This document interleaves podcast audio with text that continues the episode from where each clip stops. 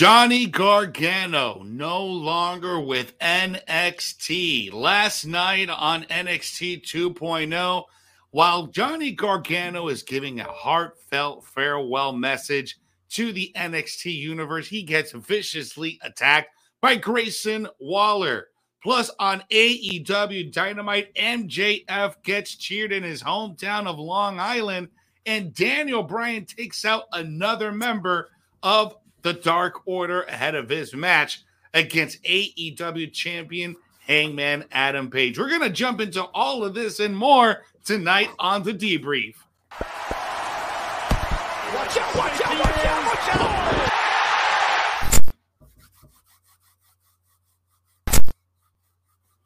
What's going on, everyone? It is the debrief here on Sportskeeda Wrestling. I'm your host, Jose G. Next to me, Rico El Glorioso, the top Chico himself.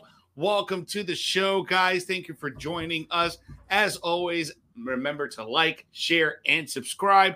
Smash that notification bell. Help us get to 25,000 before the end of the year. We're really close. We're right there. So go ahead, head on over to YouTube, like, share, subscribe, smash the notification bell. We got tons of content dropping on the daily. But guys, welcome to the show. We had a jam-packed AEW, a jam-packed NXT 2.0. Rico, you saw War Games. You saw what everybody else saw. Before we jump into all of that, what's up, Bresky? How are you? Oh man, good man. We are on the road to winter is coming, as if it wasn't already here. Uh, but we're one week away from another awesome AEW special event that we're gonna get on a Dynamite and it's just it's getting closer and closer. It's the end of the year, close to the holiday season. You're in the festive mood. I see it in your background there. Boom. You got right the there. Christmas tree going up. It is the right current there. WWE champion. Man, it's a good week, and we got a lot of good wrestling ahead of us. But how are you doing, Jose? I'm doing great, man. Ready to jump into all of this. Let's talk about Dynamite, man. Dynamite was a pretty good episode. The go home show for winter is coming, set for next week. We were in Long Island, New York tonight, the home place of not only Johnny Hungee, but we also got the home place of one Maxwell Jacob Friedman, MJF. And the crowd was definitely hot for him. Not as hot as Chicago, according to CM Punk, but CM Punk uh, came out to MJF's music just to troll the Long Island people. Not only not only he was trolling the Long Island crowd, but he was trolling the Long Islanders the, the Islanders hockey team because they seem to can't get a win uh, for the longest time, and that just didn't sound. But anyways, CM Punk trolling the Long Island crowd. He thought he was like, I thought you had more in you, but Chicago's just way better. I what did you think, man? I kind of have to tend to agree with him, man. That that when you hear the roar of a Chicago crowd compared to the mini roar that we got from MJF, uh, it, it was kind of evident. However, I almost felt this was Punk's job to rile up the crowd in order for when MJF did come out, he can get that pop. So I think that's what he was doing. He was working the crowd, getting him riled up. What did you think of this opening segment tonight? I thought it was great because this is, you know, you flip the script because you know CM Punk is the babyface, MJF is the heel going into this whole thing. And this is the one place where MJF is really going to get cheered because it is his hometown crowd.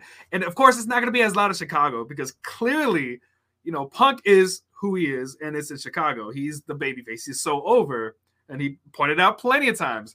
However, MJF, he's hated. So even in his own home city, even in New York, people are going to want to boo him, but at the same time, he's from New York. People want to cheer him. So that's why he kind of got like a real mixed reaction. And they were trying to do chants at CM Punk in here. I could barely make out what they were trying to say half the time. I know. But CM Punk comes out like the heel. He's the one running down the, you know, the the sports teams of the of the location that they're at. And it works so perfectly for this feud. And you know, only in this one place is CM Punk gonna be this like level of heel until he officially turns heel. But as a babyface, it works in this dynamic in this weird kind of like Twilight Zone esque era or area where CM Punk comes out as a heel, runs down the town, runs down the local boy, even though he's the baby face. And then when the heel comes out, just like you said, it was all to build up when he came out because he had a great video package, by the way, before his that was hilarious. into that the Dynamite Battle Royal. I could only So good. imagine the guy that was that was doing that voiceover. He had to stop and laugh several times. That's easy, like a ten or fifteen take type of situation. Because I would be dying laughing in the It was studio. so good, But Yeah. it was a, it was a very good promo, a nice little vignette there that they had on the side uh, before MJF made his way into the ring for the uh, for the battle royal. Which, by the way, was a pretty damn good battle royal. But we now we know for the third time in a row or fourth time in a row, MJF will be heading into the match that will determine who we be will be the winner of the Dynamite ring. Uh, but it was a pretty damn good um battle royal. We had the final three were MJF, Ricky Starks, and Dante Martin. Uh, how about that swerve there with uh, Lio Rush and Dante Martin? I kind of thought that uh that was in the works. I kind of felt like, okay, these two, why would he just sign so quickly with Team Taz? These two kind of have something in the works, and we kind of we got to find out what happened there. But a lot of little stories told in this battle royal tonight. yeah, they did a really good job. Like you said, like putting on these little, you know, keeping these storylines still going. Uh, we had like Lio Rush being the one to eliminate Powerhouse Hobbs, you know, and of course he winds up getting eliminated, and then MJF gets cheered for everything he's doing in the hometown. He even eliminated his own bodyguard in Wardlow as Wardlow was taking out uh, Lee Johnson and Lio Rush at the same time.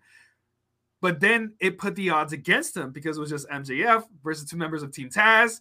And even though Dante Martin came out with some fresh Team Ga- uh, Team Taz gear, it didn't last long because right as it looked like they were going to double team Ricky Starks and uh, Dante Martin against MJF, Dante hits that swerve. I didn't think it was going to happen here. I thought again we were thinking about like a longer story when his brother would eventually come back and try to win him over. But it looks like this was his plan all along was to have the numbers game possibly in this battle royal. And when the opportunity struck, Dante took it. And of course, he wound up ripping off the armband, so he's back to being a babyface. Uh, but MJF did such a good job here because he uh not only after it came down to those two, you know, he started strutting around the ring because he's for the third time going to be in the finals for the diamond uh for his diamond ring. So he's hopefully hopefully not going to be losing it. And he winds up shaking Dante Martin's hand. It's like okay, so it's so a bit of sportsmanship. He goes up the ramp. Ricky Starks winds up attacking Dante because, of course, you know he turned on him and Team Taz. Uh, Taz on commentary is upset. MJF does a whole struggle. Like, should I go down and help? No, I'm not. I'm not a babyface. I'm not. Should I? But the crowd cheers him. He just takes off like a speeding bullet, gets into the face of Ricky Starks, Pushes beat him. down. Uh, yeah, pushes them. They shove each other, and then they both beat down on Dante Martin, which of course brings out CM Punk. And then CM Punk and Dante work together, wind up hitting Ricky Starks with the go to sleep. So I enjoyed it. This was a really entertaining uh, Dynamite Diamond Battle Royal. I'm interested to see how this matchup is going to work between Dante Martin and MJF because you kind of assume it's going to be a three-peat, but you never know. They could give the rub to Dante Martin, especially what happens, but probably shenanigans with Team Taz and everything. So expect a three-peat. I think this is going to be the one thing that MJF does every single year until Wardlow betrays him. Like Wardlow's going to be the one that wins that Dynamite Diamond Ring, but uh, until then, he could probably win this thing every single year. Yeah, and, and and I wouldn't be mad about it. You know, he's kind of like the guy that's kind of made that that ring, that gimmick that the dynamite ring is. Uh, you know, pretty cool. Uh, let's talk about some of these matchups in the Battle Royal, though. Powerhouse Hobbs and Wardlow, the man. two powerhouses of AEW. These are the two behemoths of that promotion, and they were going back and forth at each other, trying to shoulder tackle each other. They weren't none of them were budging. I thought, dude, I kind of want to see this on on a, on a bigger scale. I want to see this, you know, 10, 15, maybe 20 minute matchup between these two because I think these two can do something special. Oh, just brawl it out. Just two big beefy guys in that ring. We saw just a glimpse of it here in the battle royal, but that's yeah, that's gonna be a dream matchup coming up very soon. Yeah, man. Uh, let's get into some of these other, uh, some of these other matchups that we had today on AEW Dynamite. We had an eight-man tag team match: Jurassic Express and the Varsity Blondes with uh, with Pillman rocking the most powerful mullet in pro wrestling right now, uh, going up against the Acclaimed and 2.0 with the Acclaimed Platinum Max dropping some bars on on Governor Cuomo in New York. Oh man, that, Man. Every time he drops a bar, I always I always get a nice little chuckle. Uh, Jurassic Express and Varsity Bond, uh, Blondes got the win on this one. Uh, 2.0 and Daniel Garcia attacked Eddie Kingston backstage after Eddie Kingston caused a little distraction outside uh, for uh, both uh, the acclaimed and 2.0. Uh, so yeah, so th- that's going to happen later down the line. But it was interesting because Santana looks like he got involved. So it looks like we're getting a little LAX reunion with Santana and uh, uh was it was it Ortiz? I think it was Ortiz. Ortiz, it was Ortiz, yeah. And and um and Eddie Kingston. So that should be cool. Yeah, I mean, and, and they're from New York too, so it made all the sense. Which it kind of sucked that they didn't have Santana and Ortiz together on the show, but that's fine. It looks like they're building something here. But yeah, uh, Daniel Garcia tried to get involved in that match. Eddie Kingston to you know a big pop from the crowd winds up taking him out. But as he's getting into and Ortiz is like trying to get him to calm down for some reason uh, they get attacked from behind. So yeah, I could see this becoming a six man tag match between 2.0 and Daniel Garcia and LAX and Eddie Kingston, which I think would be great. It just kind of stinks it wasn't on tonight's show because I think that would have been another great six man tag match that they could have had here. Yeah, man. And then uh, off the heels of that, we had another multi man tag match: the Young Bucks, Adam Cole and, uh, and Brandon Cole and Brandon Cutler versus Chaos, Chuck Taylor at Rocky Romero. With the Young Bucks getting a win in a hell of a tag team match, I thought this was one of uh, another really great uh, matchup.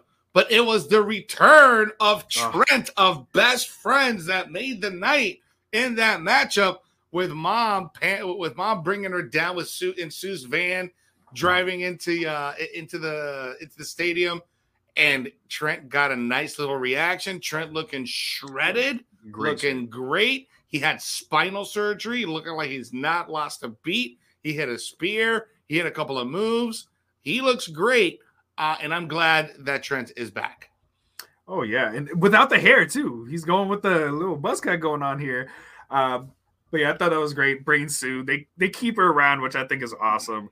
Uh, so of course, uh, the even better spot was at the end. So after Trent helps clear out uh, the Super Kliq away from ringside, and we have all the best friends, Kris Statlander actually brought Sue from the van to the ring and they got oh, to do was, a big old, so cute, that big old so family cute. hug there because you got to give the people what they want, Jose, and it especially was. when you include Sue, Kris Statlander, Wheeler Yuta, and the return of Trent.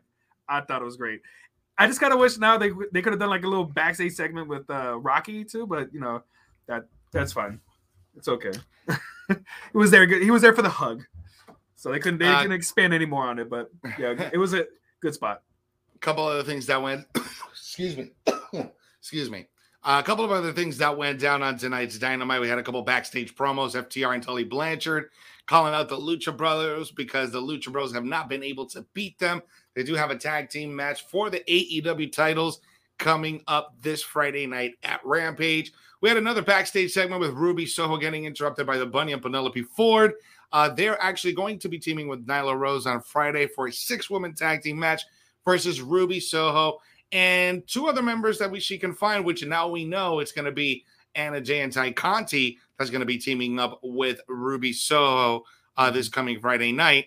And then we also had another interview with Tony Schiavone and, and and Sammy Guevara right on stage on the ramp. And this was actually a promo that oh, led man. into America's Top Teams and and the and the Men of the Year uh, doing a promo between each other because now that we found out that Cody is going to be accepting or going to be added for the open challenge for that TBS uh, for that TBS title. Uh, Tony Khan made the match official. Cody will be challenging for that title again, and then that's when the Men of the Year started complaining, bitching, and complaining about uh, about that. And he also dropped some news that Dan Lambert is coming back. Such a heel, man. Cody just coming out all smart. Hey, we're both good guys here. Oh, I love you it. I he, love he's you like how he's gonna walk turn. through the heel tunnel and he reminded, oh no, I gotta turn around. It was oh so good. He's he understands. He's playing us. So just like we were talking about, you know, last week about the reaction to Cody, he's fully just going full into the heel turn, but doing it in a babyface way, which I think is great. But Ethan Page made a good point. Like, of course, here comes Cody, and he wants to answer the open challenge because why not? It must be nice being an EVP and being best friends with Tony Khan. So he he had some very valid points, and I think him having a match with Sammy Guevara is going to be a good match. I mean, probably not going to see him win against Sammy, but Sammy versus Cody should be a good match too. And if you're setting up the four pillars, then you need to have somebody like Cody do the rub to Sammy. But if you want to give him the extra heel heat, even though he's not a heel, taking that title back is going to get him a lot of heat. So I think so. I think so. We'll see how this plays out. Uh, a couple other things that went down uh, backstage and interview wise. Uh, we did have an announcement. Taz announced that Hook will be making his in ring debut on Dynamite against Fuego del Sol. Uh, Twitter started going crazy about this announcement. And guess what? Do you know what they call Hook fans? What they call them? Hookers.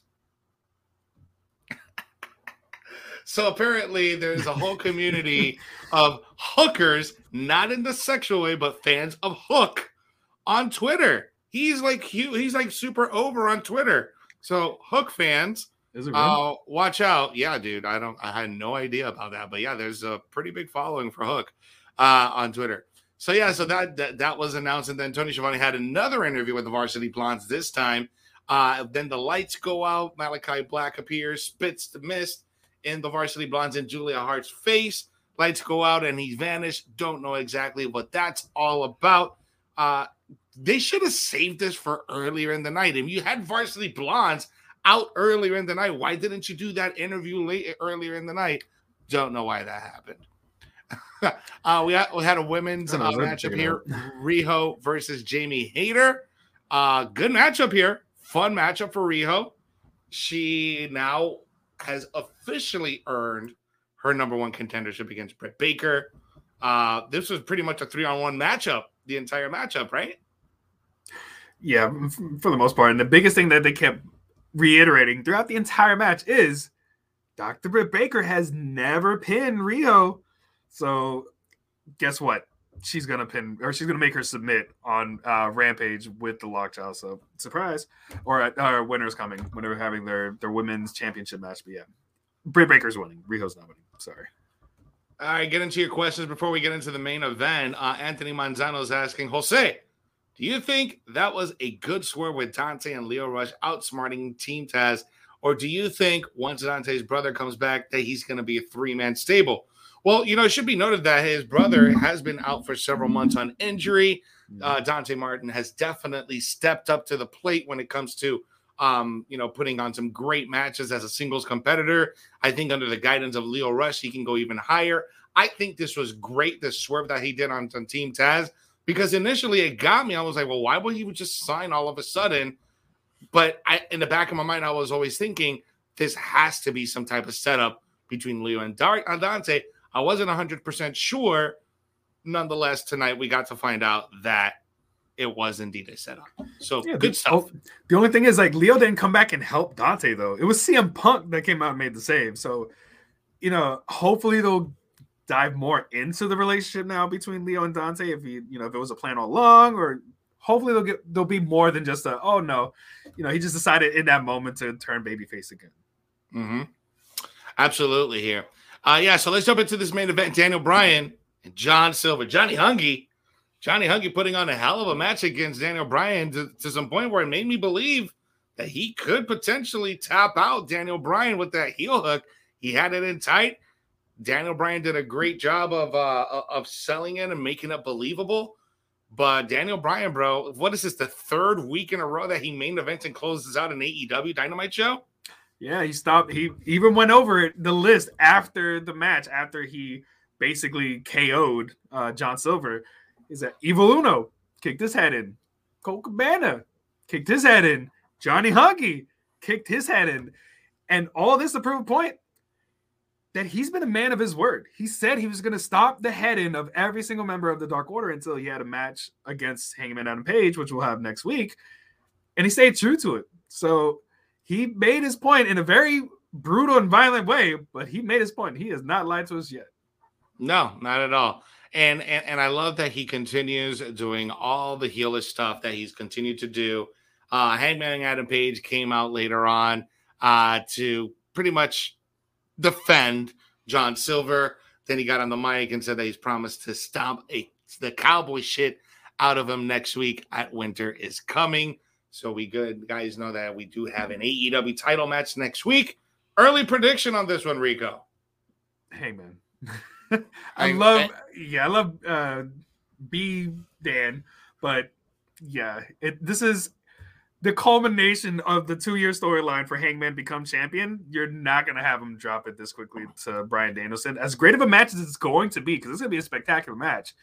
It's still not time for him to drop the title, especially when you have a CM Punk or an MJF that is waiting in the wings because in that promo earlier tonight, CM Punk even said, like, I'm keeping an eye on this championship match next week because I want dibs. I want that winner next for that AEW championship, but I got to handle MJF. And admittedly, whoever wins in our match is probably going to be next in line for that title shot. So, you know, it's it sets up some pretty interesting dynamics. I mean, you would assume MJF beats CM Punk, so you would kind of assume it would be Hangman because it would set up that uh, heel babyface dynamic. But I wouldn't be mad if it was the other way around too, because I would not be mad to see Bryan Danielson versus CM Punk for the AEW Championship either. So, out of those two matches, any of the results, I'm actually okay with. it really is a win-win situation for the fans, yeah, right? Because any way you look is. at it, it's going to be is to be good. Uh, but from a storytelling uh, standpoint, you know, depends on what happens that winter is coming next week. Mm-hmm. Um, both of the veterans can put over these young guys, right? So like Daniel Bryan can put over Page, CM mm-hmm. Punk can put over MJF, and then we'll have an M, uh, an MJF Hangman situation, which is okay too, because that really solidifies AEW putting the faith into their talent as opposed to bringing an ex WWE guy. So that makes a smart uh, a smart choice. However, is the time right to do it at Winter's Coming, or do you wait for Revolution? That's the question. That's what we got to find out now. Yeah. Plus, it's going to be in Orlando, and they set up some really great events for that weekend for Revolution. So I do kind of want them to you know, hold off to something big for Evolution so we, we go, can hopefully see them in person. We go into that. We, go absolutely go into that. All right, guys. Uh, uh, if you're just joining us here for the first time, go ahead and sound off where you're watching us from, where, what part of the world you are tuning in to us. If you're watching us on your iPad, on your iPhone, on your TV, we greatly appreciate you. We thank you so much. Don't forget to subscribe to the Sportskeeda Wrestling channel on YouTube. We are well on our way to 25,000 subscribers. Help us get there before the end of the year by like, sharing, and subscribing and smashing that notification bell. We got great content dropping every single day of the week. Monday nights, we have Legion of Raw with Dr. Chris Featherstone and Vince Russo, bro. So they're breaking down Raw. Every Wednesday night, you got us here Jose Enrico on the debrief. Friday night, Dirty Dutch Mantell, Rick Chino, and SP3. They break down SmackDown and AEW Rampage. Plus, we got daily top story reports every afternoon, breaking news. And we got tons of content, top five and list videos dropping on the daily on our YouTube channel. So go ahead,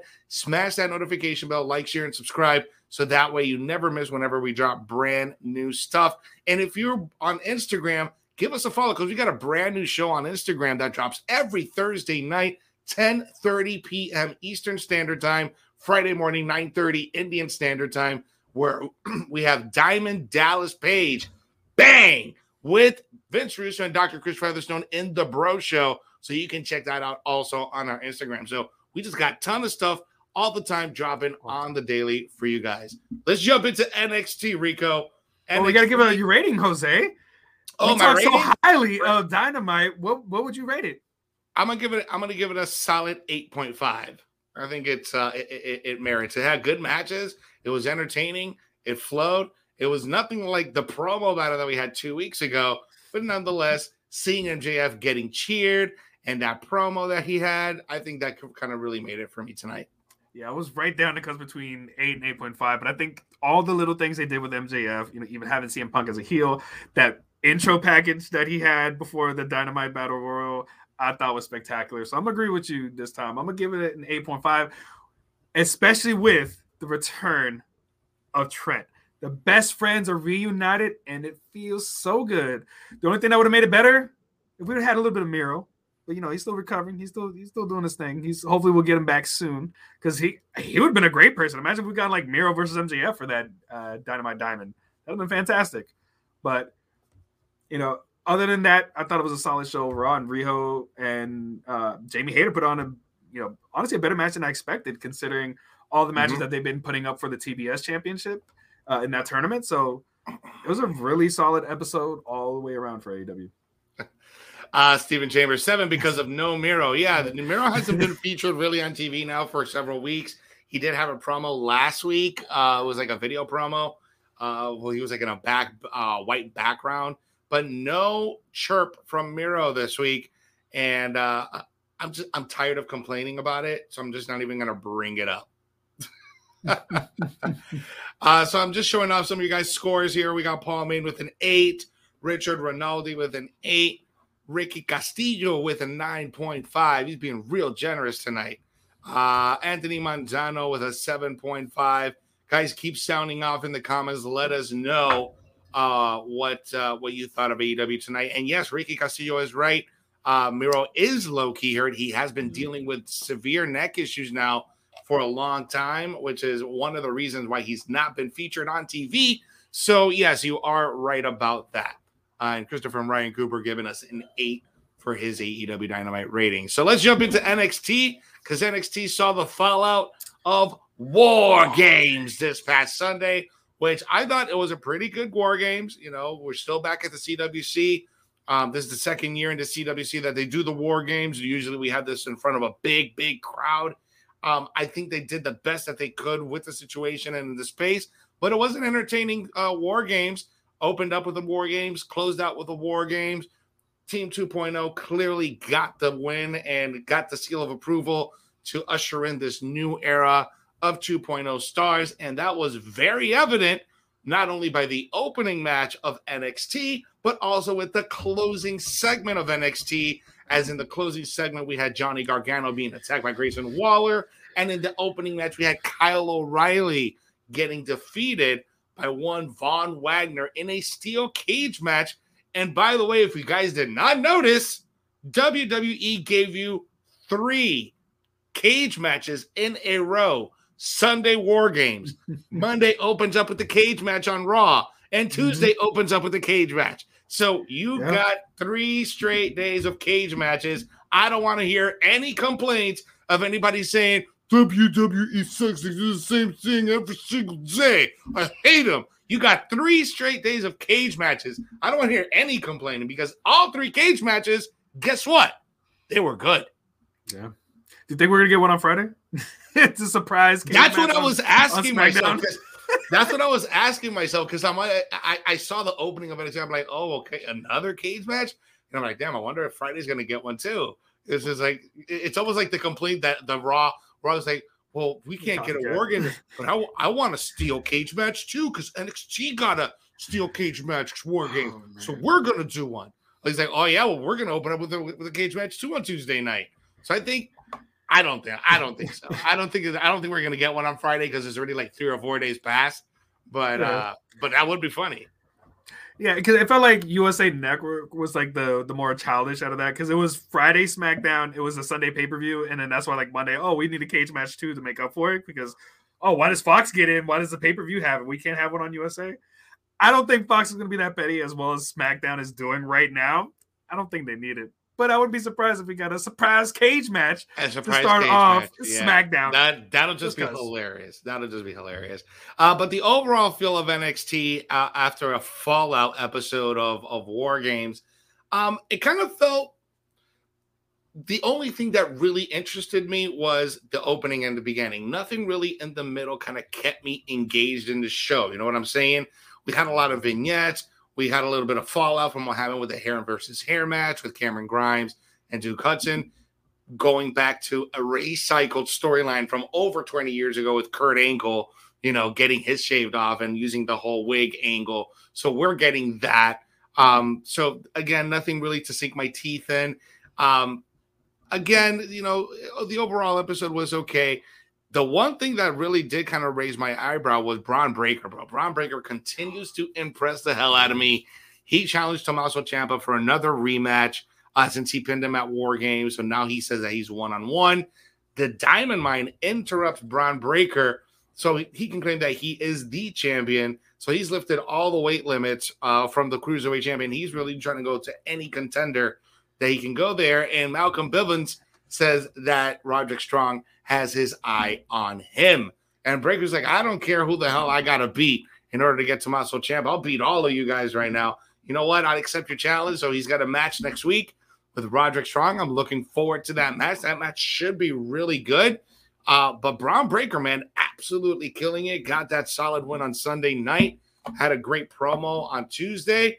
The, even even the main roster stars are taking notice of Bron Breakker. You got Titus O'Neil today on the bump saying that he is a future champion. Natalya saying the same thing. Dolph Ziggler saying praising, singing praises on Bron Breakker on what how good he is. Uh, what's your what's your take on all of this? What was his how was his performance this week?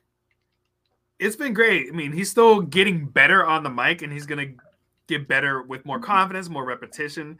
Uh, he's really starting to really own his voice. He knows, he understands. He sounds very much a lot like his uncle and his dad. He's got, he's starting to bark on his way to the ring too to give homage to his dad. He's really falling into his own into this character.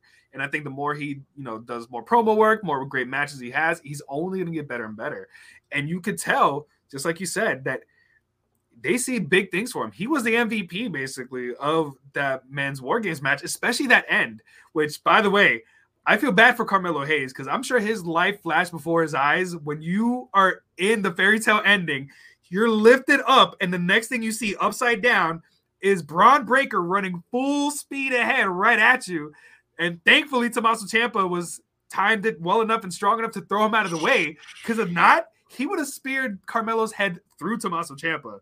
But uh, he continues to do good work. Do you think we're gonna have a NXT Cruiserweight Champion Bron Breakker? Is he gonna be the next like Triple Crown or be able to like the dual wheel belts? But he's gonna have the Cruiserweight belt as he put all the belts on Bron Breakker. Put all the yeah, belts right? on Bron Breakker. Give him, yeah, give him the cruiserweight. Give him the North American. Give him the, give him the main title. Give him the Put them all on him. Give, yeah, he just looked yeah, like he, Ultimate Dragon, just holding all the titles of NXT. Yeah, yeah, I think so. Yeah, dress him up with all the belts. Absolutely, man. I'm all about it. I think he's doing a great job. Uh, Bron Breakker absolutely killed it. Definitely the highlight of NXT this week um, because they have a lot of faith in him. Uh, but moving along to some of the other things that went down, Brooks and Jensen and Josh Briggs got a win over the Creed brothers, which I was very surprised about that, especially since the Creed brothers have been on such a tear recently and um and, and for Brooks, uh, for Josh and uh, and Brooks to get this win over the over the Creed brothers, man, it was a sneaky win, but a win nonetheless. Of course, you have GYV over here still with their shenanigans and stealing the tag rope. Poor guy, he was like, I can't tag the rope is not there, and the ref is telling him, No, you have to get the corner, grab the rope. It's not here. But of course, even though they did have a a weird kind of meeting of the minds, Briggs and Jensen got the win over the Creed brothers. Uh, but of course, we got to see a little bit more combination of this backstage as they were in the back celebrating with Jacket Time. Uh, Kacy Catanzaro and uh, Kayden Carter had two tickets for a concert, whatever. They took them up on it. And then GYV is upset. And now we're going to get a feud between Grizzled Young Veterans and Jacket Time. I mean, okay. All right. Yeah. Yeah. Sure. Cool. Should be a good match, yeah, but that's a weird way I to get don't, there. I don't know where the direction or the angle is for jacket time. I almost feel like this is exactly what they would be doing in the main roster.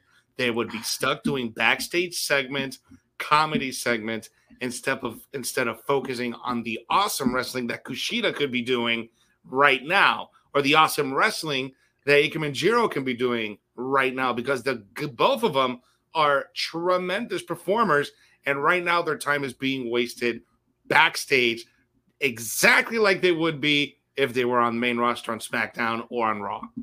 Bro, sad. So good.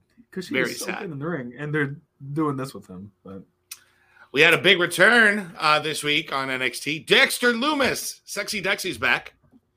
Faced Carmelo Hayes. He was supposed to face Trick Williams, but Trick Williams apparently had an eye injury. Don't know exactly what the eye injury was. Me formerly working 20 years in the eye industry.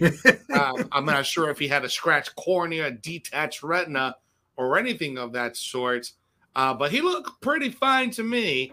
Uh, but it was a fun matchup. Dexter Lumis was able to get a DQ win uh, over Carmelo Hayes. And as we look as this story continues, and then we get the culmination and we find out who the shaman is, Rico. And now we know that it is the bro. Bro. Riddle uh, is the shaman giving some words to, of encouragement to MSK, telling them not to change their ways, to continue being who they are, and they are going to soar higher than what they are. They're mainly worried that they peaked so early and they're afraid that they won't be able to achieve that height of success again.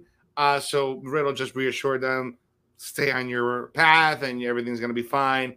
Fun little segment. Then Riddle is like, hey, what's in the bag, bro? He's like, we'll open it. And they're like, bro. They're like, bro. They're like, bro. So that was fun. So, you know, they were having a nice little smoke session. That was great. Um, supplies, Jose. They just have supplies. Whatever. There, there, there was just there was just you have to insinuate. You have to assume what it is. They just have supplies that they were partaking and sharing with the shaman. Mm-hmm. Yeah. uh, Santos Escobar had a matchup with Xyon Quinn. Man, I I could not believe that uh, that Santos Escobar was able to defeat Xyon Quinn because Xyon Quinn is just such an imposing figure. But he does have this story going on with Elektra Lopez on the side. Elektra Lopez, for some reason, put the brass knuckles on Quinn's hand. Not sure if he was trying to help him out or just distract him. And that's the way Escobar was able to capitalize and get the win. But it looks like this storyline is far from over. Uh, the sexual tension is there, bro. Like you, dude, like you see when they look at each other, and I'm like, these two just need to like bang and get it over with. Oh, we're gonna get a new telenovela, but NXT style. Instead, I, of, little, I, instead of Mysterios, now we got a new novela. La Casa de Electra. I love it. Right. I love it. Because they're playing a really interesting please, game where please give me a telenovela on NXT because I think that would just improve the show so much more. It's just like everything she's doing is very like in the gray area where you can't tell if she's doing something on her own or she's doing it for Santos and like trying to lure Xyon Quinn into a false sense of you know security with Elektra. They're doing something really interesting here, and I'm interested to see how it's all going to play out because, yeah, it's was this all on purpose? Does she really have a thing for Xyon?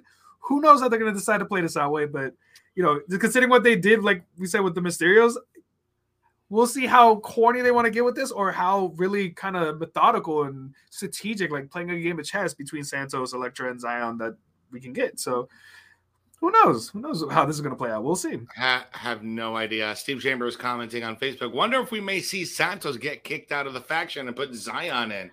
I find that highly unlikely. Hijo um, de fantasma. That's why it's the god of fantasma. yeah, I find that highly unlikely. Plus, Xyon, I don't think he's he, he wants to be part of a stable. I think he just wants to be his own guy, and I, I don't know. Um, that's just, that's just me. Uh, let's see what uh, let's see what happens down the line for uh, for Xyon and Santos. I'm I'm captivated by the story, especially with Elektra Lopez being involved in here. Uh, let's see. We did have a another segment, not backstage, but in the most dangerous area of the entire CWC, Rico, which is where? Where? where? It wouldn't be in a parking lot, would it? Exactly right. It was in the parking lot at the CWC where Carmelo yeah. Hayes confronted Roderick Strong and because of lifting the weight and the limit, but he just reminded Roderick Strong that he is the A champion. Then we also had another little parking lot uh, situation where Grayson Waller was trying to, I think, hit on this young lady, and this young lady ended up going with the megastar L.A. Knight. Yeah. yeah. Ended up getting in that nice red Corvette of him from like 2004. And um, that didn't sit well with Grayson Waller because Grayson Waller wants to get the hit, which motivated him later in the night to attack Johnny Gargano, not only with the chair, but power bombing him through the announce table. Now, Jose, do got a question for you about this women's division. First of all, are you interested at all at this Tiffany Stratton and this little daddy's girl gimmick that we got going on? I I'm intrigued. I'm actually a little annoyed about it though, because I feel like okay, here's just another entitled, rich white girl, probably blonde, that's gonna get and take a spot from a lot of these other deserving girls that uh that that deserve a spot. But she wants to be NXT champion. She's a gymnast. She's a tennis player. She She's an athlete. So you can expect more of this type of stuff to come down the pipeline, Rico. This is what we're getting. So we'll see if she's able to prove herself as uh, Robert's letting us know in the chat that yeah, she's been on 205 Live, which is great. But we'll see how that translates over onto NXT 2.0 because now the women's division is starting to pick up more because it seems like we might have another challenger for Mandy Rose's NXT Women's Championship as Cora Jade came out after Toxic Attraction, of course, got the win over uh, Valentina Feroz and Yulisa Leon. Uh, she did beat Mandy Rose a couple weeks ago, and she pinned her at War Games. So very much how Bron Breakker's challenging Tommaso Ciampa for the AW for the AW, NXT Championship. We do have Cora Jade staking a claim at the NXT Women's Championship. So do you see this young gunner, the youngest woman there, that looked like she dislocated her arm because man, that dive, she was the one that did the high spot. Her and Grayson Waller, the two youngest people in each of the respective matches, had the big spots off the top of the cage. She looks like she is gonna get that next title shot against Mandy Rose. Could she I'll pull off the right biggest now, upset like she did before? I'll tell you right now, I wasn't Team Cora Jade, but I am now. And one of the main reasons is because, unfortunately, you know, her boyfriend did get released during the last round of cuts. But I think that was the best thing that could happen to her because that whatever that story was between her boyfriend and her backstage, it wasn't really hitting. Now, what she's doing, I think people are starting to pay attention. Plus, she is doing just as good or right up there with Paige. Paige at a very young age, 10 years ago, all right, 2012, when she made her Raw debut on the main roster, she won the Divas Championship that very day, okay? And she was only 21 years old at that time, okay? So Cora Jade, 20 years old, already looking like a star, beating your top woman in the promotion or in the brand, mm-hmm. I think Cora Jade's probably going to be one of the, along with with Bron Breakker, both of them are going to be future world champions. Future's looking bright for NXT 2.0, but it looks like we're going to be missing a couple of bright spots, Jose. What happened to close out NXT?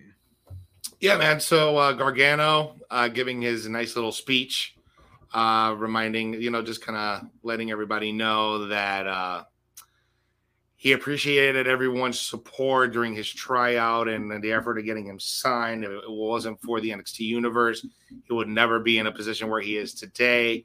Um, but now that he needs to concentrate on his new job starting February, which is the job of being a dad, and um, and one thing that he made sure that the audience knew was that never be afraid to bet on yourself because when you bet when you're when you when you bet on yourself, you never lose. And a lot of people can identify with that.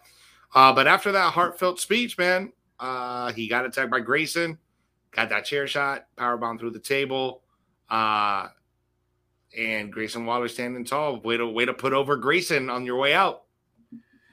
Yeah, and man, it just sucks. Like this is gonna be the first time in a long time we're gonna have NXT without arguably, you know, the heart of NXT and yeah. Johnny Gargano not there. The great one of the, the greatest NXT performers of all time. The rebel heart in Johnny Wrestling because uh, there's already been plenty of pictures and videos that have been released on social media uh, that shows what happened after the cameras went off. And you know, Shawn Michaels came out there, and gave a big hug. Kyle O'Reilly came out there too, uh, and we're embracing, uh, being embraced by Shawn Michaels. And then there was a moment with uh, uh, Johnny Gargano and Tommaso Ciampa just sitting down in the middle of the ring. You know, kind of like those those heartfelt moments that we've always seen between them in when you know the run as DIY, especially when they would lose big title matches and they would just sit down in the ring. Like mm-hmm that for me made it feel more fresh, more official than it did on Sunday. Because after the cameras went off on Sunday, Johnny was just on the top turnbuckle, sitting and talking with the crowd, and he said, "I have a lot on my mind, and I'll tell you guys everything on Tuesday." And it felt like, you know, could this be? Could he really be resigning or something like that? But everything that we saw afterwards on Tuesday night, last night, it just feels like it's that official, and it looks like Johnny Gargano and Kyle O'Reilly are going to be off to uh, other pastures yeah, not to quickly think, uh, assume where they're going to go, but it's kind of hard to not No. assume where they're going to go. So, so oh, I think only one of them is going to go to AEW. I don't think they're both going to go to AEW. I think, uh, I think Kyle O'Reilly might make his way over there. Maybe reunite with Fish and uh, and, Red and, Dragon's uh, and back. Cole. Yeah, so I think he might end up with AEW, but I th- honestly think Gargano is going to take some time off to be a dad, have some parental time, you know, have some time with the with the baby. Uh, Candice, her contract's up sometime in spring next year. Um, so I think they both are going to re-sign together at some point next year. I think they're both going to come back to WWE, hopefully NXT, but if they come to the roster, to the main roster, will. But I have the feeling that it's going to be both of them signing the same time, and it's going to be probably about a year from now, maybe a year and a half, just to give Candice LeRae some time to get her body back in shape and have her body get back to normal. Yeah, that seems very, very plausible. You would think, yeah, the very the same way that they were here in NXT at the same time, that the next place that they go to should be the same thing, and especially as brand new parents, because having a newborn baby while you're trying to work a road schedule is not going to be the easiest thing to do. So, uh, I think you're completely right there. I easily think Kyle O'Reilly's immediately going to be over in AEW as soon as he can, and Red Dragon is going to be back, uh, especially when you have arguably one of the promotions with the best tag team divisions. Why not have Kyle O'Reilly and Bobby Fish added into the equation with FTR, with the Lucha Brothers, with Jurassic Express, with the Young Bucks? You know, we can keep going on with the tag team. So I'm really looking forward to seeing that happen in uh, AEW, especially with Adam Cole, baby, still being there and all the things they can allude to. It makes the most sense. And like you said, he's he's married, but he doesn't have any kids. So this, if you're gonna do it, now's the time to do it and give some time to Johnny and to Candice because they've been working their asses off for these last few years. Welcome to parenthood and good luck to both of you. I, I I completely agree. Uh, guys, sound off in the comments. Let us know what your score for NXT 2.0 was this week.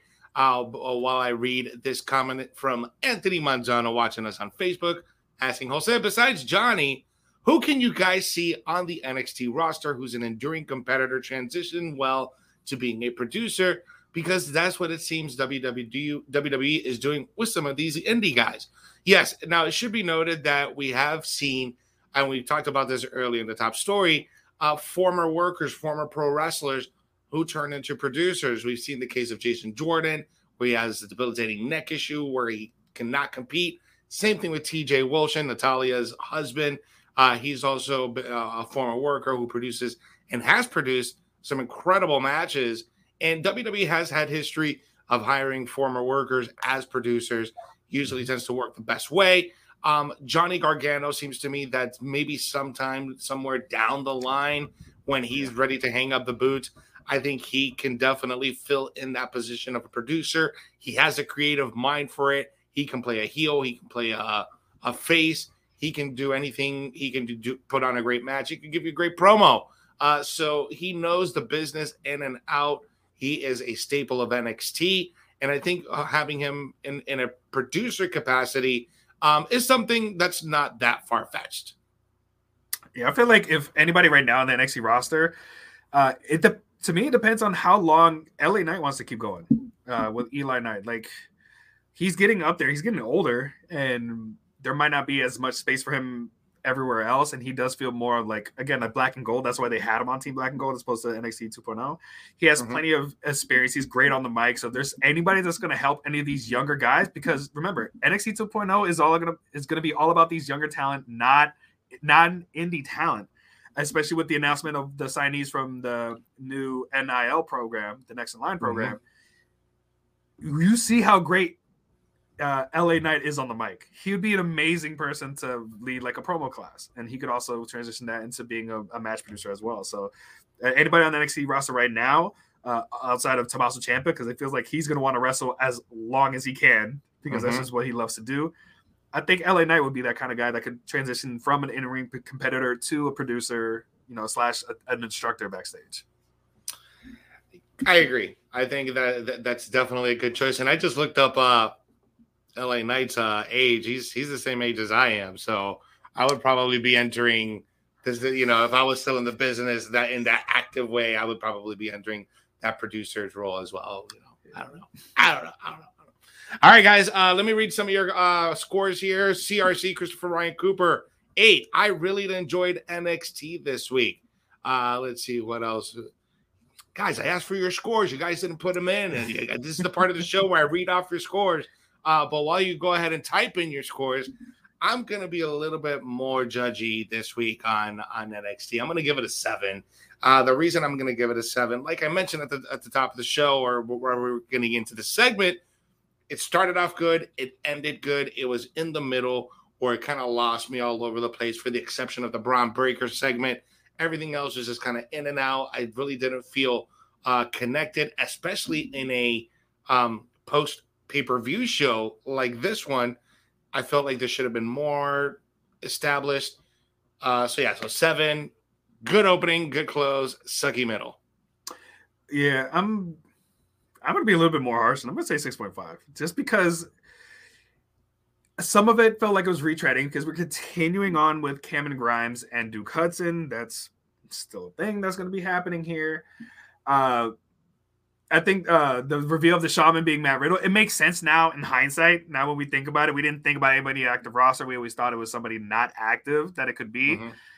He fits the total bill to be the shaman, to be an MSK like person, uh, which I thought was great.